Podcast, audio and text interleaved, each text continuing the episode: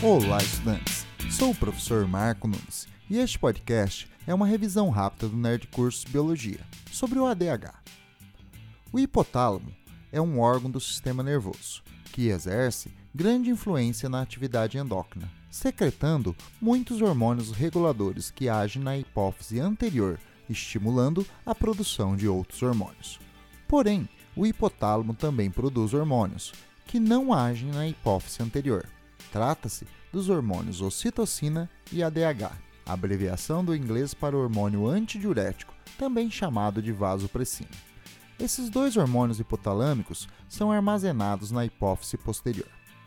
O ADH é um hormônio hipotalâmico que diminui a produção de urina.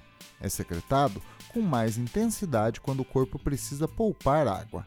Age nos rins, nos néfrons, mais precisamente nos túbulos contorcidos distais e ductos coletores, estimulando a formação de aquapurinas, canais proteicos que favorecem a reabsorção de água por osmose para a corrente sanguínea, formando uma urina mais concentrada, contribuindo para poupar água.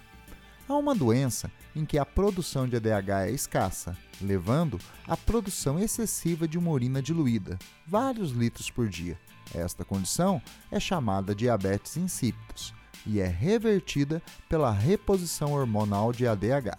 Consumo de bebidas alcoólicas inibe a secreção de ADH, provocando a produção excessiva de urina, explicando o quadro de desidratação, sede e dor de cabeça após uma bebedeira. Bom, é isso aí. Continue firme nas revisões do Nerd Cursos Biologia e bom estudo!